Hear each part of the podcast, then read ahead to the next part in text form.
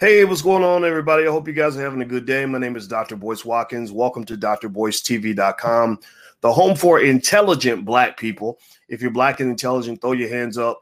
Uh, shout out your name. Shout out what city you're from or the name of your business or whatever you're doing that's productive and Black and powerful uh, for our people.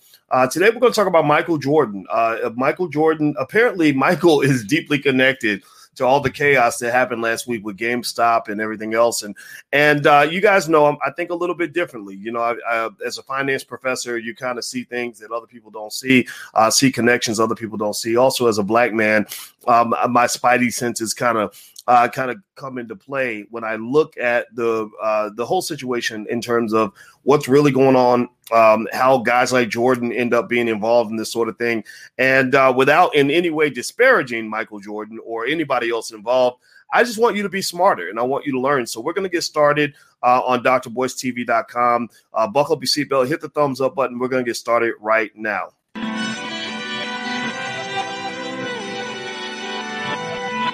Here we are, clan the isms, cataclysm, great. Our people out here struggling, trying to make it in this state. Everybody out here doing it, but we the ones who late. Now family, we the ones who gotta delegate. Get that money in the power, never be fake. Stick to cosign for three, what did he say? Uh, create jobs, support our own. Educate the same and buy back your home. Got three degrees, triple ten, three PhDs, now we on the C N N. D B T V, let's talk about negligence. Ignorance is bliss, but we can turn it to intelligence. Believe none of what you hear, half of what you see. Let's break it down here on Dr Boyce T V. Here we are. Hey, what's going on, guys? Welcome to Dr Boyce T V dot com and Your Black World T V dot com. Uh, we are Black-owned media, and we bring things to you from a Black perspective. Uh, good morning. Uh, good morning. Please hit the thumbs up button. Uh, also, shout out the city you're from. And I see you, John, from New Jersey. And uh, I who else do I see? I see uh, Pascagoula, Mississippi. I knew a basketball player named Dale Brown who played for the University of Kentucky, who's from Pascagoula. So, Mark, if you see Dale, tell him I said what's up. All right. So here's the deal. uh, Michael Jordan uh, came onto my radar screen today. Uh, because uh, Michael apparently is connected with all the stuff going on with GameStop and Robinhood and everything that happened last week. Uh, first of all, give me a yes or no. How many of you followed what was going on last week with, with Robinhood and GameStop and stock trading and everything else? Uh, let me know. Give me a yes or no in the chat if you are aware, if you're fully briefed on pretty much what happened, because uh, I don't want to go through the whole recap, but um, I might go through a little bit of it. What? Give me a yes or no. Yes or no? All right. So so here's the deal. Okay, so I'll, I'll give you a quick recap. I see a couple of no's, um, a lot of yeses, but I'll g- give a very quick recap and how Michael Jordan is in, is connected to this. But this isn't just about Michael Jordan. As you know, this is really about you. I like to circle the conversation back to you. So uh, basically last week, Uh, there was a hedge fund called Melvin Capital that took a massive short position in a company called GameStop. A short position is basically where, uh, you know, how in every transaction, you have to have a buy and a sell. Just like every child needs a mommy and a daddy, every transaction needs a buy and a sell. Well, short sellers do the same thing that you do when you buy stock, when you buy it and then you eventually sell it, except they do it the other way around. They sell it first and then they hope to buy it back at a lower price, and that's how they make their money. Well, Melvin Capital apparently pissed off the wrong people, and there was this a wall, this forum called Wall Street Bets where they said, screw these guys, we're going to make them lose money, we're going to kick them in the butt, and we're not. We're going to do some things artificially that are going to drive the price through the roof that's going to cause these companies to get body slammed and blasted financially. Well, Uh, it worked. Uh, basically, this this group, Wall Street Bets, uh, they, they did a siege on the Capitol, except before last week when you saw the toothless hillbilly Trump supporters that were sieging the Capitol with an O. Well, they sieged the Capitol with an A, right? So they went after the Capitol, whereas the, the hillbillies went after the Capitol. So, they, so what they did was they pushed the price up so much that uh, a couple things happened. One, Uh, the uh, the the uh, hedge funds, Melvin Capital in particular, and a few others got body slammed. Uh, and but then on, at the same time, there are a whole bunch of people cheering and super excited because they made a ton of money. I had a student call me who told me that he made almost one hundred thousand dollars last week. it's nice to hear a black man say, I made a hundred grand last week, and it ain't involved like, you know, slinging dope or nothing, right? So that's pretty cool. And there are black people out there like that. I know that everybody tells you that black people are all poor and miserable and we struggling and we we can't do nothing without without the help of Massa Biden. Somebody got to come save us. We don't, no, no, no. We're black people don't need to be saved. There are black people who are actually able to save themselves. And that's what I believe in. Hashtag B one in the chat if you agree with me. So let's move on. So Michael Jordan, how does Michael Jordan get involved with this? Well, it turns out, and I'm going to read this article to you uh, here from uh, a news dot com dot a u. I guess it's in Australia. Uh, but basically, Michael Jordan, as you know, he's the owner, the majority owner, if I'm not mistaken, of the Charlotte. Is it the Charlotte Hornets or Charlotte Bobcats? I, I don't know. I forget the names of, of irrelevant basketball teams that can't win anymore. I'm kidding. I'm being I'm being a jerk right now. But no, I, I like Jordan. I think he's a great businessman. And I actually took a visit to um, the Air Jordan uh, building uh, in on the Nike campus. It's a big, beautiful building. Uh, I've met the C E O of the Jordan brand. Uh, his name is Larry Miller. He's a great guy, very, very smart brother. I like this guy a lot. And uh, and they've done some amazing things with that brand, by the way. I mean, it's really it, it, an example of how black excellence works when you open th- those doors for uh, black opportunity and black power. They've really done amazing things with their brand. So no disrespect to the Jordan brand or Michael Jordan, but uh, but that, that basketball team, come on, man, seriously. Uh, so anyway, uh, so Jordan uh, owns a big chunk of the of the, of the team. I think the, he's a majority owner. And basically, here's the deal. Here's where here's where it gets interesting. So the owner of Melvin Capital, uh, a guy named Gabe Plotkin, apparently he just bought, like Michael Jordan just sold him a massive stake in in the Charlotte basketball team. I keep calling them the Charlotte basketball team. Remind me, are they the Hornets or the Bobcats? I forget. I think they're the Bobcats, but I keep forgetting because I think back to the day when they were the Hornets, but I, I keep thinking they changed their name. I, again, I told you, they're not winning enough games for me to keep up with what they're doing. Um, but but but basically, Jordan just signed a deal where Plotkin and, and a couple other guys, I think these are white boys, um, Basic, are they the Hornets? Okay, so somebody keeps saying the Hornets. Okay, I see Jeff Lightsey Junior is in here, so he's helping me out. Jeff is little Stephen A. Smith. He's he's actually as good as Stephen A. in terms of his analysis of sports, so I trust Jeff. So Jeff tells me they're the Hornets, and they're going to be the Hornets. I don't know why I thought Bobcats. Y'all got to, like, tell me. Maybe Jeff can school me later. But anyway, so it turns out Gabe Plotkin bought a big chunk of the Charlotte Hornets, and uh, and, and that was a big deal, because a lot of people have speculated that Michael Jordan was actually going to sell um, more of the team to these guys, to these hedge fund managers. Hedge fund managers are, you know, kind of like the Pablo Escobars of the financial space. They have all the money. You know, they, some of these hedge fund managers make over a billion dollars a year. Have you? I mean, I've never heard anything like that, right? That's insane. A billion dollars a year, right? They got people, millions of people waiting at home for a six hundred dollars stimulus check. And you got hedge fund managers making over a billion dollars a year. If, if you don't see something wrong with that picture, then then I can't. Then then you don't get the picture. You don't you don't understand. We we are not the same. If you don't see something wrong with that picture, well, basically, the, what the reason that this is a problem is because Melvin Capital got hammered. I think they might have lost forty something percent of their capital.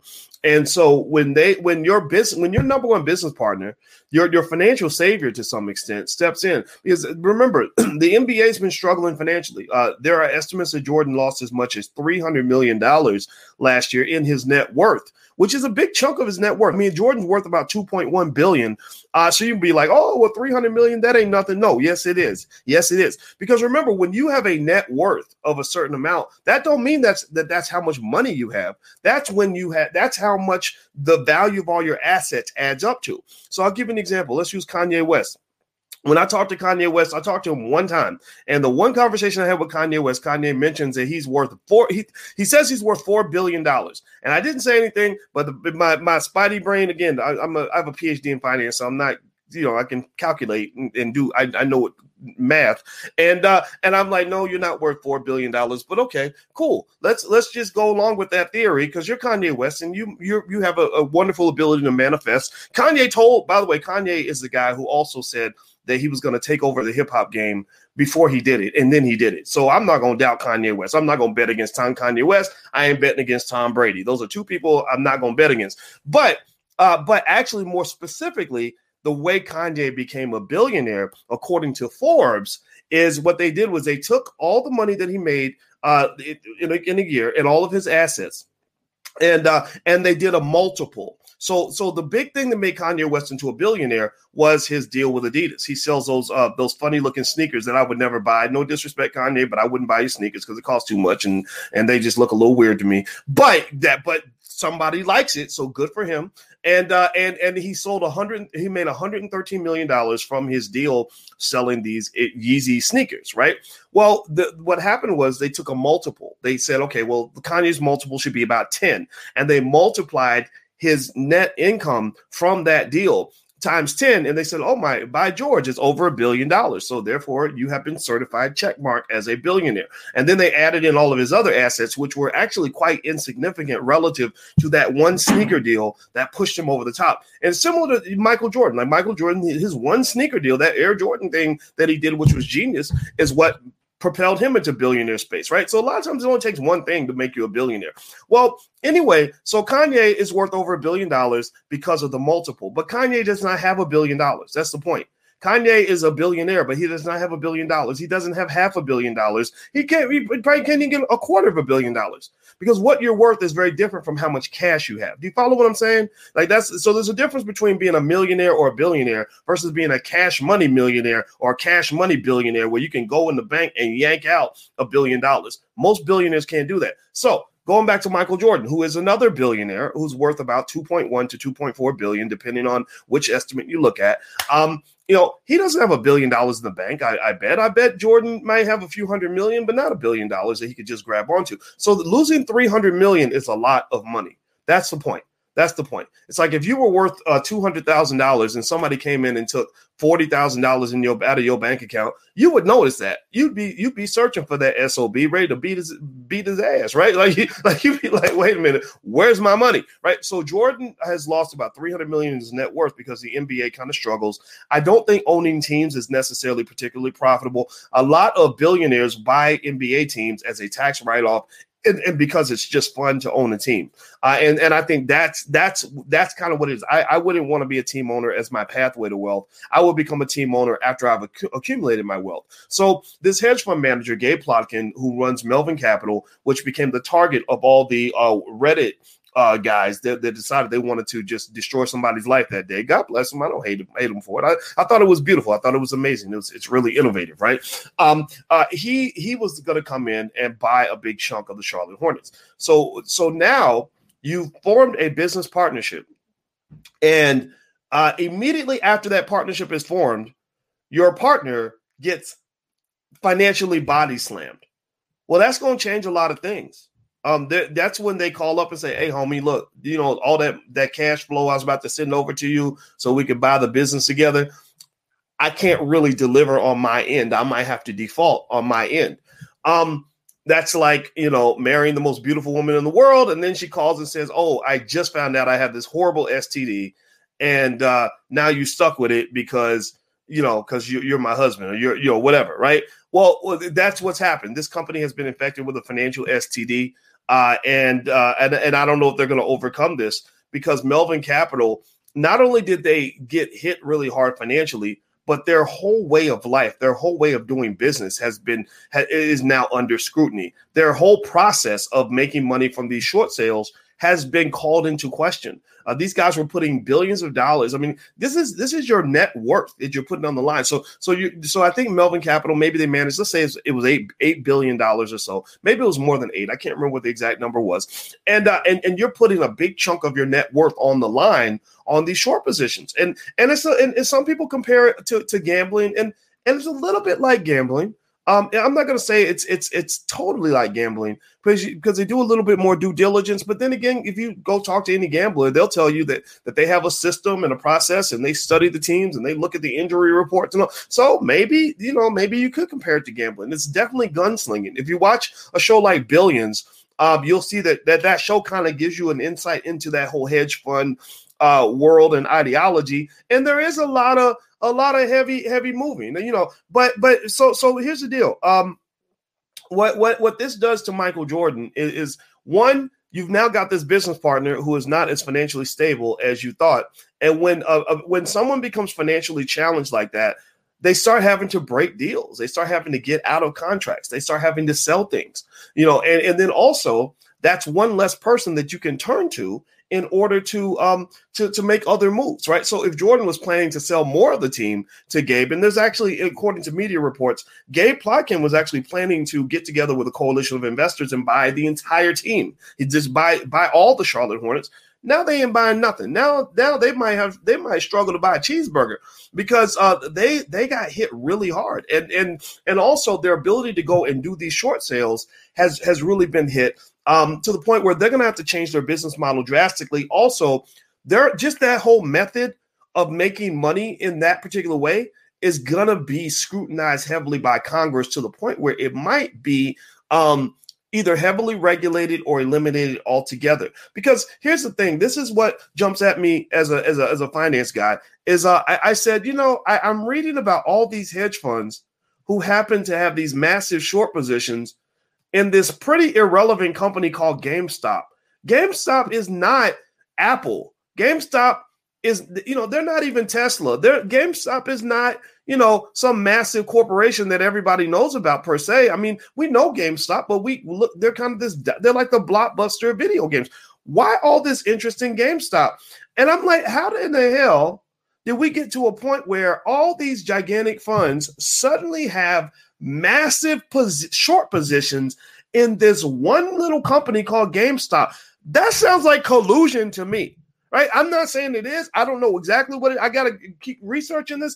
But that sounds pretty collusive, right? Like, like oh, we all got together and decided that we're going to go plunder this particular stock. And, and remember that every time you're making money in the stock market, it's a zero-sum game. When one side is making money, another side is losing money. So when these hedge fund managers end the year and say, I had a billion-dollar income this year, my question would be, where did that money come from? Who, who was on the other side Of, of this activity that you were participating in that put a billion dollars in your bank account? Now, do me a favor, if you could, please take a second, hit the thumbs up button, please hit the share button, hit the subscribe button. And also, by the way, you guys know I'm black first, B one, hashtag B one in the chat if you agree.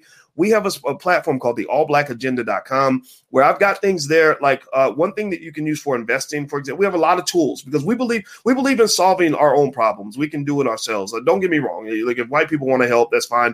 But but black people uh, should be the first ones to step forward to save the black community. So if you go to the all black agenda dot com, there are resources, mostly free and inexpensive, that you can apply to your family right now that will strengthen your position economically, spiritually, uh, health-wise, educationally, et cetera. Uh, you know, the homie Ice Cube has come through. We have a, a link to his contract with Black America, which is brilliant. By the way, a lot of the experts that contributed, including Doctor Claude Anderson and myself and many others, uh, the, a lot of these ideas are there. This is a framework for Black people. Like, this is a solution for Black people. We're not begging or asking anybody to solve our problems. We can do it ourselves. You're not children. So go to the all black agenda dot com. And if you could, please hit the thumbs up button and subscribe to whatever platform you're watching this video on. We simulcast. The Black Boss Channel is in, in particularly important because Because the black boss channel dot com is where black men are speaking. We need to hear from black men. Jeff Lightsey Junior is there. Tony Lindsay is there. Uh, the, Nathaniel Jordan, the Minister of Wealth, or Minister of Health, is there. Uh, a lot of great people are there. So go check it out. I think you're going to like it. They do sports and, and financial stuff and everything else. So, but it's from a black man's perspective. So there's that U R L. So let me read this article about Jordan in particular, and then I'm going to move into some other things related to what's going on with the hedge funds. Hit the thumbs up button. So it says, N B A icon Michael Jordan has found himself in the middle of the GameStop trading inferno that has turned its head or turned Wall Street on its head this week. Jordan picked a very bad time to welcome new investors into his majority ownership of N B A franchise, the Charlotte Hornets, with business partners Gabe Plotkin and Daniel Sundheim, two hedge fund titans reported to have taken catastrophic losses on their short-selling war with Reddit forum investors.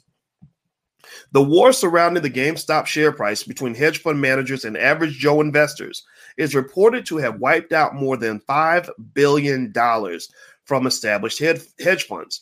At the center of it all is Plotkin and his Melvin fund, Melvin Capital Fund, which pursued an aggressive short-selling strategy before being caught in the act by individual investors who had combined forces to drive up GameStop's share price more than seventeen hundred percent. I love hearing the stories about GameStop. I just read about a little kid whose mama bought him some shares of GameStop for Christmas. That's why I tell you guys every year, buy your kids stock for Christmas. And this little boy literally made thousands of dollars. Like, he's literally got more money than most grownups. And he's like eight or something. like, like it's the craziest thing. So many people are doing better. I, I just want to warn you about being cautious about sort of buying too much into this um, this Wall Street Bets sort of approach to investing, though. This is not really investing all the time. Sometimes it's just straight up gambling. And gambling is a losing strategy long term. Just it doesn't mean you can't participate in the short term stuff. Just make sure you know the difference between when you're investing and when you when you're rolling the dice. You know, buying one stock hoping that it's going to flip in the next two days. That ain't investing, y'all. That ain't investing. You know, that that's like laying down with a woman and, and getting, you know, getting it in. That's not the same as actually becoming a parent and raising a child, right? So if you get it in with a girl, that doesn't mean that you're a parent. That just means that you got it in. Everybody gets it in. That's fine. Nothing wrong with that. But you also want to make sure that you have some sort of long-term process that involves diversified portfolios, buy and hold strategies that allow you to actually build wealth. A lot of these day traders don't build wealth. They become gambling addicts and they end up in Gamblers Anonymous and, and ruining their families and stuff like that. So do not get caught up in all of that, because that will make you bad. And also, anybody that if you, you know, ladies, if you pick, if you made, date a man or marry a man and he's too much into, into a gambling sort of mindset, just be careful, because that can be defined as what I call a financial S T D. Gambling destroys families. So I'm not telling you not to participate. I'm not telling you not to have fun. Use your, if you got your little play money, play with your play money. Everybody may run, make a trip through Vegas, but you don't make Vegas your lifestyle. You don't move to Vegas so that you can go to the casinos every day. That's not going to be a winning strategy for you. And I, and I know some people might be offended by that, but I want to make sure that's clear, because I'm excited that everybody's talking about investing. But but it, but I, I want to make sure you know the difference. Do we get that? Give me a yes in the chat if you get what I'm saying. Like, this is really my message for Black folks that are watching, or anybody else. You ain't got to be Black to be here. Just know that we're Black first. Like, that's just what it is. Uh, but but we don't hate anybody. We love ourselves. Uh, but but I just want you guys to really understand that, so that you don't think it's something that it's not. Right? A one night stand is not a long term relationship. A booty call is not a marriage. You understand? Make sure you know the difference. All right. So next. Uh, at the center of it all is Plotkin and his Melvin Capital Fund, which pursued an aggressive short-selling strategy before being caught in the act by individual investors. Melvin Capital had bet against GameStop by short-selling its shares, meaning that it stood to gain if the price went down and lose if the price went up.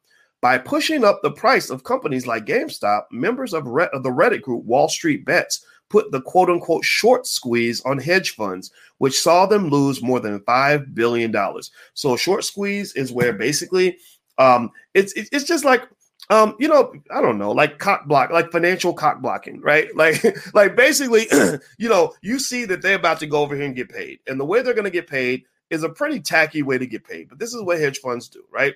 So they're basically positioning themselves such that if the if the stock price drops, they're going to make big money.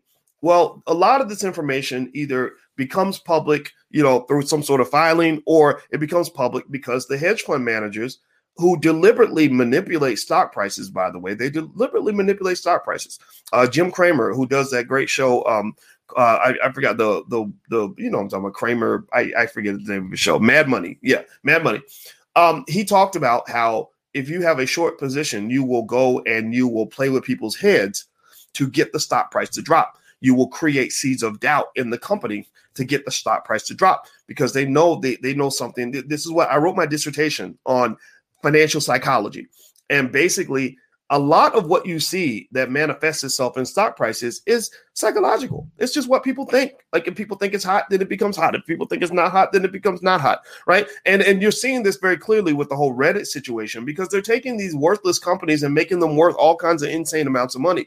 But that's a very difficult, uh, very dangerous road to, to, to tread, because you never know when the bubble's going to pop. You never know when Cinderella's carriage is going to turn into a pumpkin and that stock is going to go back to becoming what it was before. So you got to be real careful about that. But with that said, they manipulate the stock prices. That's what they do. They they they they say, think about it. I mean, seriously, give me a yes or no. Give me a yes or no. Honest question, honest reflection here. If you had two billion dollars on the line and it came down to you spreading some, you know, some negative rumors to protect your investment, and it's two billion dollars, it's not even two billion dollars of your money, it's somebody else's money. Right, they're gonna come break your legs if you don't if you don't come up with the cash.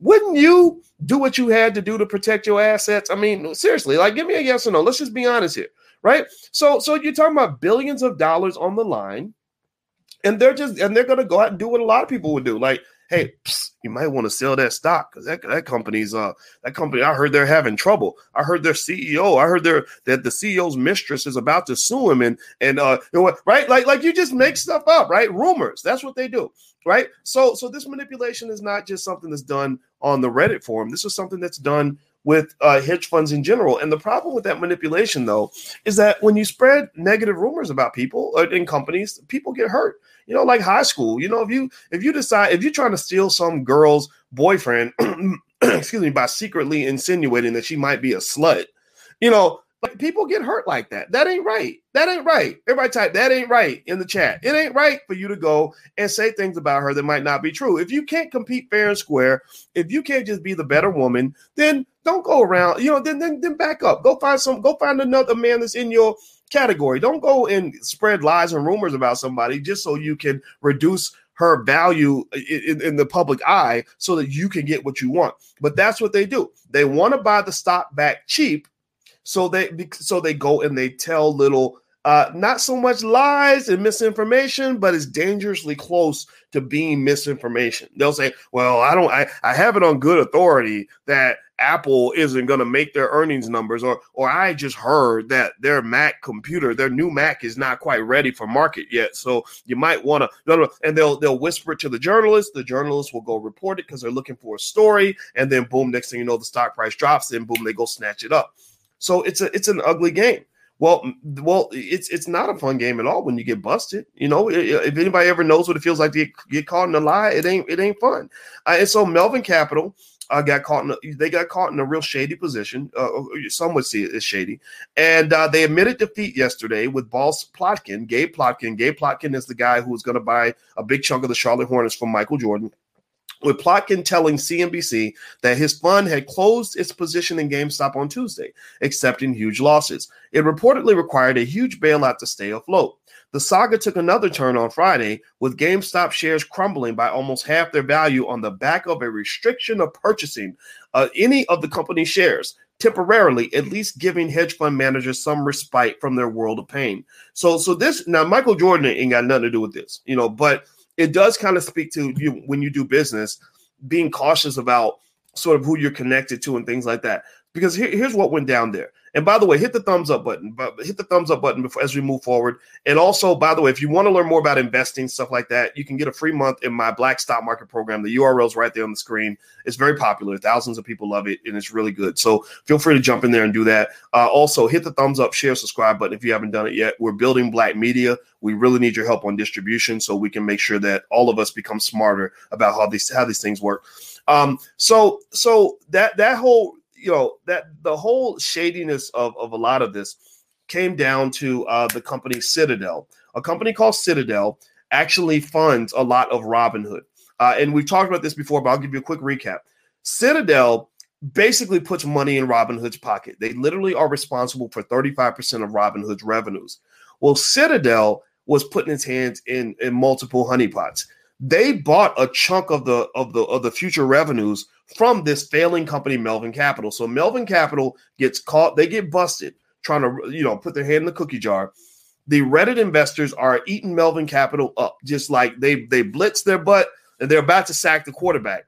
Well, um, well, Citadel steps in, and they and when they're seeing Melvin Capital drowning, Melvin Capital literally is on the verge of bankruptcy. Remember, Melvin Capital is run by Gabe Plotkin, who was partnering with Michael Jordan to own the Chicago, the Charlotte Hornets, right? So, so Plotkin's screwed, right? He's, I mean, he's he's crying, he's like, he's he's, he's waving the white flag, he's he's he's praying for mercy. I, in fact, I believe that Plotkin, and this is the guy who's partnered with Jordan on the Hornets, I believe that part of the reason that he went public and said, you know, I'm done. I'm out of my short position. It's over. I believe that part of the reason he did that was because they were hoping that the price would drop back down again, that the Reddit investors would call off the dogs and go, you know, take their attention elsewhere. and so they could quietly go back in and recoup some of their losses. I, I believe that that there was, even with that, I think it's almost like, you know, like when when one of our kids comes up and apologizes for something that they did. You know, kids do dumb stuff, and and then they and they know they're in trouble and they apologize and they're, they're all contrite, like, I'll do the dishes and I'm really sorry and I really felt guilty. And we're like, yeah, you don't feel guilty. You're just trying to avoid an extra punishment and you're trying to get over. Because as soon as you finish telling me how you don't feel guilty anymore, you're going to ask me if you can still go to your friend's house and spend the night, or you're going to ask me if you can still get that new pair of shoes you wanted, right? You know how kids do. Y'all know how kids do, right? So, so, so hedge fund managers, to me, are not necessarily at the top of the food chain in terms of ethics, right? So I believe that even in the apology, it was strategic. Like, they, these are the ultimate chess players. So, so even in the whole, you know, contrite admission, like, hey, I, I give up, I'm sorry, I apologize. Like, that's just that's just a poker strategy. Like in poker, that's what you do in poker. Like, poker is a great game for math psychology and strategy. I I'm, I love poker. I'm a good poker player. I don't I don't like gambling, but I love poker. And uh, and one of the things about poker is you got to know when to hold them, know when to fold them, know when to walk away, know when to run. You have to know when you're beat.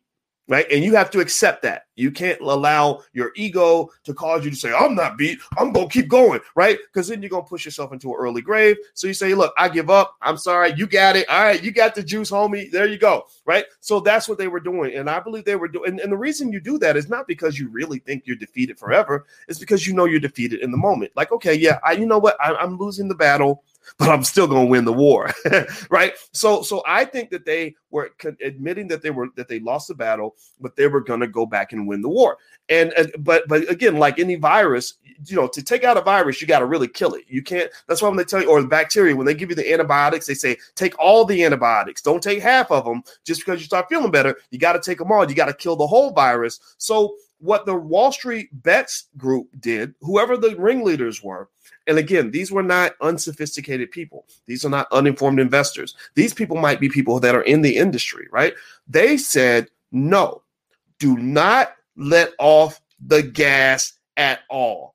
They can apologize. They can they can uh, get on their knees. They can wave the white flag. They can tell you how sorry they are. They can cry on T V. But don't you dare take your foot off the gas. Don't you dare take your foot off their neck. You need to go for the jugular, chop their head off, and hang it in the public square.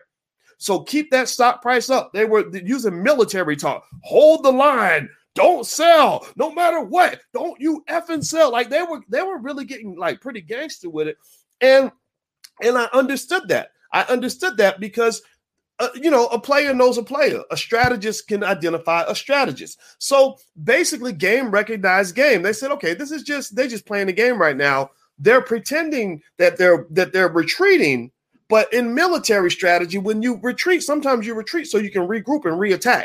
So they were saying, no, we need you to wipe this company off the face of the earth. So they kept they kept going. And, and to their point, I mean, I can't I kind of applaud that. I kind of like I kind of like the whole Robinhood aspect of it to some extent, you know, rob from the rich, give to the poor, you know, F the big fund managers, the billionaires. I hate that. I, I hate that's one thing I hate about America. We're too greedy. The one percent, y'all need to give it up a little bit. You got people out here waiting for six hundred dollars stimulus checks. Y'all need to be writing those stimulus checks. Seriously. Um. So, but here's the thing, though. Here's the part that you got to be cautious about, though. In the middle of these bloody, chaotic wars, there still has to be um. some degree of moderation. There still has to be some degree of regulation. There still has to be some degree of consumer protection. Um, you know, because in the middle of the battlefield, you know, imagine if you if everybody's charging in the battle and you got like little five-year-olds, you know, trying to fight, you know, they're going they're going to get hurt. Or little old ladies trying to participate, they're going to get taken down. Or people who don't know what's going on, right? I'm not worried about the strategists and the warriors and the people who are ready to take the loss. What I'm thinking about are the people who get caught up in the frenzy who are going to lose. I read a statement uh, the other day uh, from a person that was a part of these Wall Street Bets uh, forums, and he literally talked about, he was a twenty-three-year-old kid who talked about the fact that when he first started with Wall Street Bets, he had thirty, thirty-five thousand dollars in net worth. He said that's dropped down to three thousand dollars. He said, I've lost almost all my money, and I got to find a different way to invest. And so what I'm saying to you is that everybody ain't winning. Like everybody, you know, when when I like I jumped in, I oh my God, I was I I don't know if I, I don't know which part of the army I was on. I wasn't really in anybody's army. I mean, I'm not a billion fund, I'm not a billion dollar hedge fund manager, but I'm not a crazy white boy on Wall Street Bets. Like that that's I'm not twenty-three years old. I'm I'm much older than twenty-three, but I saw what was happening and I said, okay, let me go ahead and just let me take some of my play money and just buy me some GameStop. I bought in at one thirteen. I immediately sold my call options. I did not want to wait around to see what happens. I wasn't trying to hold the line. I don't have any particular loyalty to GameStop or or Wall Street Bets. I'm loyal to the black community and to my the black woman and children that are in my household. That's what I'm loyal to, right? But but but so I said, okay, let me see if I can make a little bit of make a little bit of money here. And I jumped in. I sold the call options at one thirty, one forty. I picked a really healthy strike price. The reason I did that was because the call options were super expensive. And when things are overpriced, you sell. You don't want to buy things that are overpriced. You sell things that are overpriced. So I said, well, crap, this is crazy. I can make a ton of money just selling the options. And, and I, then I don't have to really hope that the price goes up. I've already got a big chunk of my money. And, and, and what was so insane about it was that normally if I buy a stock at one thirteen and I sell a call with a strike of one forty, it takes – a while. It might take years for a stock to go from one thirteen to one forty. That's a big jump. Do you know how long it took? It took like thirty minutes. I said, oh my God. I told I told Alicia, I said, Alicia, if I had not sold those options, if I had just held that stock, I would have, it would have been insane. This, this is an unusual period of time. But remember, everything that goes up can go down. Right. So the, as fast as it went up one hundred dollars a share, I saw it drop one hundred dollars a share that fast. So you get caught up in the frenzy. It's, if you understand that you might lose all your money, then that's cool. Go do it. Have fun. But if you're using money that you're really thinking of as actual investment capital and you're really trying to build long term, that ain't the best place to be. That's like a really violent neighborhood. You know, and and, you, and, you, and I don't know if you want to be caught out there if you don't know really how to use a gun. Okay. So anyway, do me a favor, hit the thumbs up button, hit the share button, hit the subscribe button. Let's finish up here talking about Michael Jordan. Uh, and let's go back to Michael. Okay. So Michael, his biggest challenge right now, in my view, is that um, he's got a financial partner uh, with the, the Charlotte Hornets, Gabe Plotkin, who owns um, Melvin Capital, uh, and his financial partner is economically slammed. Uh, what that does is that will, I, I think, put in jeopardy uh, Plotkin's stake in the Hornets. He may end up having to sell that, right? Because this man is on the verge of bankruptcy. Uh, Citadel, which own, which which which really controls a lot of Robinhood's revenue, one, they're responsible for one third of Robinhood's revenue, loaned a bunch of money to Melvin Capital to help them out when they were struggling. All right. Not, but they didn't do it because they were being nice. They did it because they saw it as a good investment opportunity. Right. Uh, a lot of um, politicians and wealth managers, their motto is generally like, we don't let a good crisis go to waste. So, so Citadel, you know, they didn't loan two and a half billion dollars to Melvin Capital because they were homies. They did it largely because they said, oh, this is a, a great opportunity for us to own a substantial stake of the revenue of a company that has potential.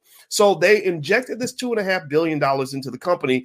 And the big problem with that investment is that they had an overwhelming amount of influence on Robinhood. And so while the C E O of Robinhood has denied vehemently that Citadel, who controls a third of their revenue, had any say in their decision to cut, to restrict trading on that stock, it looks awfully sketchy. Think about it like this. Give me a yes or no.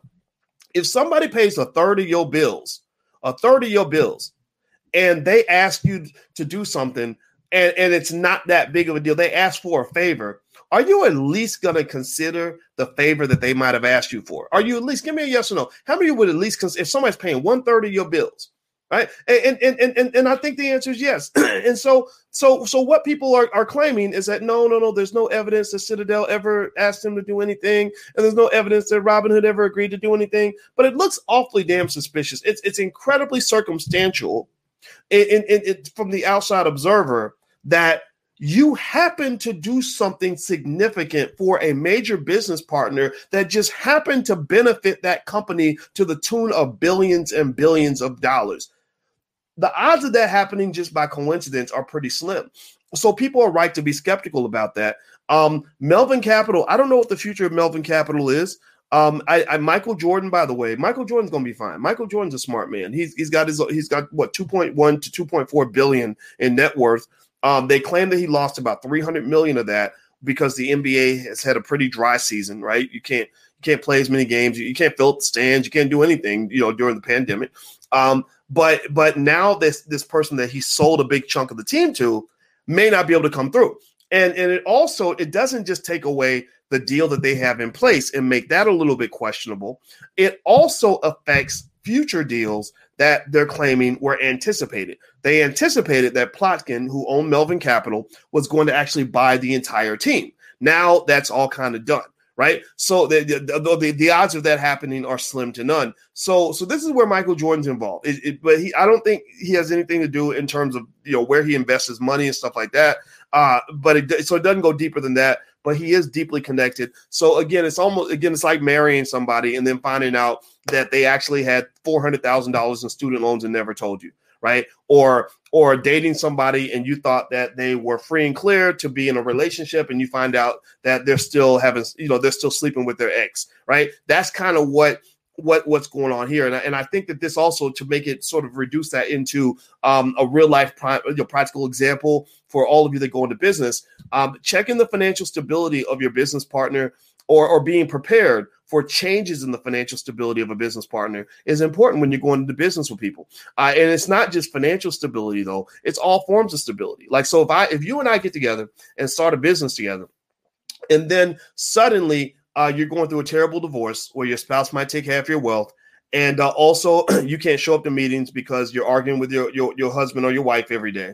Uh, and then also I find out you have a crazy cousin who, um, you know, who is embezzling the family money. Then I may not want to do business with you because that may be too much drama. So I think in this particular case, Uh, Jordan might be aware of not just the financial drama in terms of what how that impacts past, present, and future economic relationships, but also the just the P R, just the P R, just the fact that there are. I mean, he's like, we got idiots like Doctor Boyce Watkins talking about, you know, putting my name in his mouth, talking about, you know, what I what I got going on, and and we got all these media outlets all around the world writing thousands of articles connecting me to something that is um.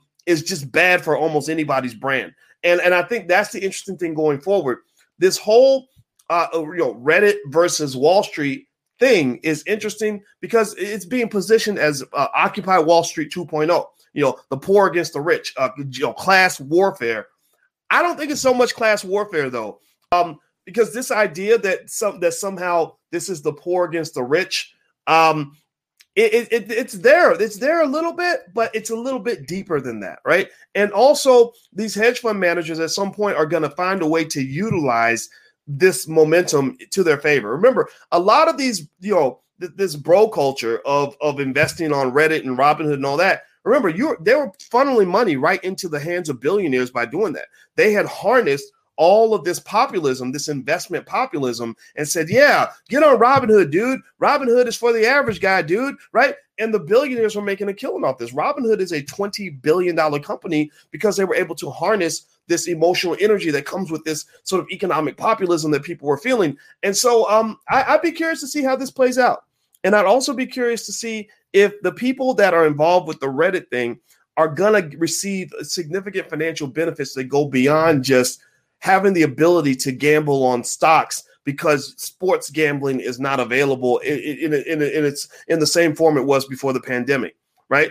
Um, you know, I, I wonder how the average twenty-one or twenty-two year old is going to feel economically after they participated in all this for a year or two. Um, are they going to just have, you know, these good emotions to say, yeah, dude, I was a part of the revolution, man. That's cool. I get that. Right. Like that's like we did that when I was in college and stuff. We protested and fought the power and hated every hated the entire establishment all the time. But the but my bigger question is, what is the price of that? Like, what is the price? Like, are you actually in a position where your wealth? And this is what it's, you know, when you look at the economic side of it, that's what it's going to come down to for me. If you're a twenty-two year old who's on these forums and you're participating in all this stuff that's going on in five years, or is your net worth going to be much higher than it is right now? Or are you going to be left with, um, you know, a gambling addiction and an empty bank account?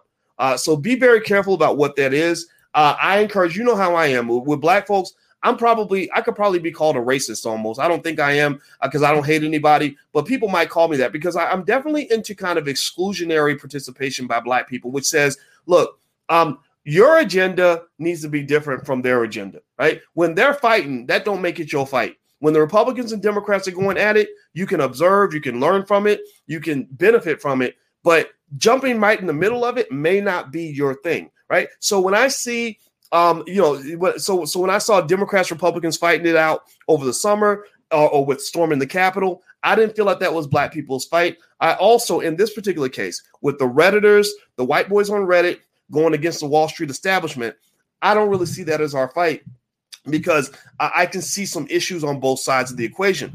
What I would prefer is that you observe it and understand it and figure out ways that you can pursue your unique agenda as a black person I, in the context of all of this, right? If that means hopping into GameStop and hopping out and making some bank so you can then go and fund a more stable long-term portfolio, then go do that, right? Or learning about how Wall Street works, or or somehow or, or forming an opinion about the wealth gaps and things like that that exist in America. That's cool. But don't think that you have to really sort of uh, see either side as completely legitimate or completely valid, because I believe black people have a different set of needs, a different trajectory than the rest of the, of the country. Uh, we have bigger issues like uh, rebuilding communities, rebuilding families, obtaining our reparations, educating ourselves, and achieving forms of economic de- independence that were denied to us through slavery and Jim Crow. Okay, do you get what I'm saying? Give me a yes or no if you get what I'm saying. So uh, anyway, so I want to leave this U R L right here on the screen. Uh, there's a free training on how to buy your first share of stock. If you've already done that, if you already know how to buy stock, then uh, sign up anyway, because then you'll be on the Black Business School email list, and I'll send you all kinds of information, all kinds of free stuff that will help you become a better investor, because I want I want you to become an investor, and I want you to win. I do not want you to think that gambling's investing and to lose all your money and to get caught. And then here's the other thing, too. You don't just lose your money. You lose your peace of mind. That's the other thing they don't talk about. Um, if you ever want to drive yourself crazy, then get in a position where you feel like you've got to constantly be looking at your phone, constantly be worried about the stock going up or down. You're constantly going from heaven to hell. You're constantly going from jubilation to despair. You know, you know, you're either really happy or you're you're you're sick to your stomach. You know, that's what crackheads do. I don't want you to be a financial crackhead. I want you to find a way to have a healthy relationship with your money and with your wealth, where you can say, okay, th- three years ago, I was here. I started from the bottom. Now I'm here, right? Three years ago, I had this much net worth. Now I'm doing better. Now, uh, three years ago, I had no financial independence, but now I'm financially independent, financially stable. I've got multiple streams of income. I've got a healthy, balanced financial diet. Wall Street Bets ain't that. Wall Street Bets is something something different. That is uh that's like this uh, uh fun space where people are able to connect socially, and they enjoy that. They need that during the pandemic. It's also a space where there's a lot of gamble talk. If you listen to the language, they talk like they're betting on sports and not making long-term investments. Okay, so but this, I don't want to sound like an old man making this judgment call, but everybody needs an O G in their life to kind of guide them and, and or at least provide some input for you to consider as you make your own decision. Got it? Make sense? Okay. All right. So uh, by the way, Michael Jordan, if you see this video, it's no disrespect. I think that you're a great investor and a, a winner and a champion, and I admire everything you've accomplished. And so um, I wish you the very best. All right, guys, I'm out of here. Hit the thumbs up button, hit the share button, hit the subscribe button. Also, you can go to First Share Stock to, uh, to uh, sign up on our email list and all that good stuff. And uh, also, if you're young and you want some guidance on economics, we do have a program in the Black Business School called the Y B R program. The first month is free. And uh, it's it, Y B R stands for Young, Black, and Rich. And it's all about basically everything that I wish someone had explained to me about money when I was in my twenties. And you know me, Uncle Boyce and Doctor Boyce are the same person, and they connect all the time. And I just take it in every direction in terms of making sure you're fully prepared to win your own economic battles and to ultimately win the economic war. Got it? All right. Give me a thumbs up in the chat, or give me a yes in the chat if you get what I'm saying. All right. So I'm out of here, guys. Have a good day. Thank you for listening. I'll talk to you soon. Be good. Peace.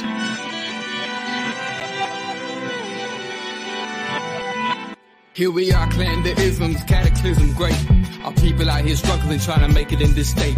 Everybody out here doing it, but we the ones who late. Now family, we the ones who gotta delegate. Get that money in the power, never be fake. Stick to cosign for three. What did he say? Uh, create jobs, support our own. Educate the same and buy back your home. Got three degrees, triple ten, three PhDs, now we on the C N N. D B T V, let's talk about negligence. Ignorance is bliss, but we can turn it to intelligence. Believe none of what you hear, half of what you see. Let's break it down here on Doctor Boyce T V. Here we are.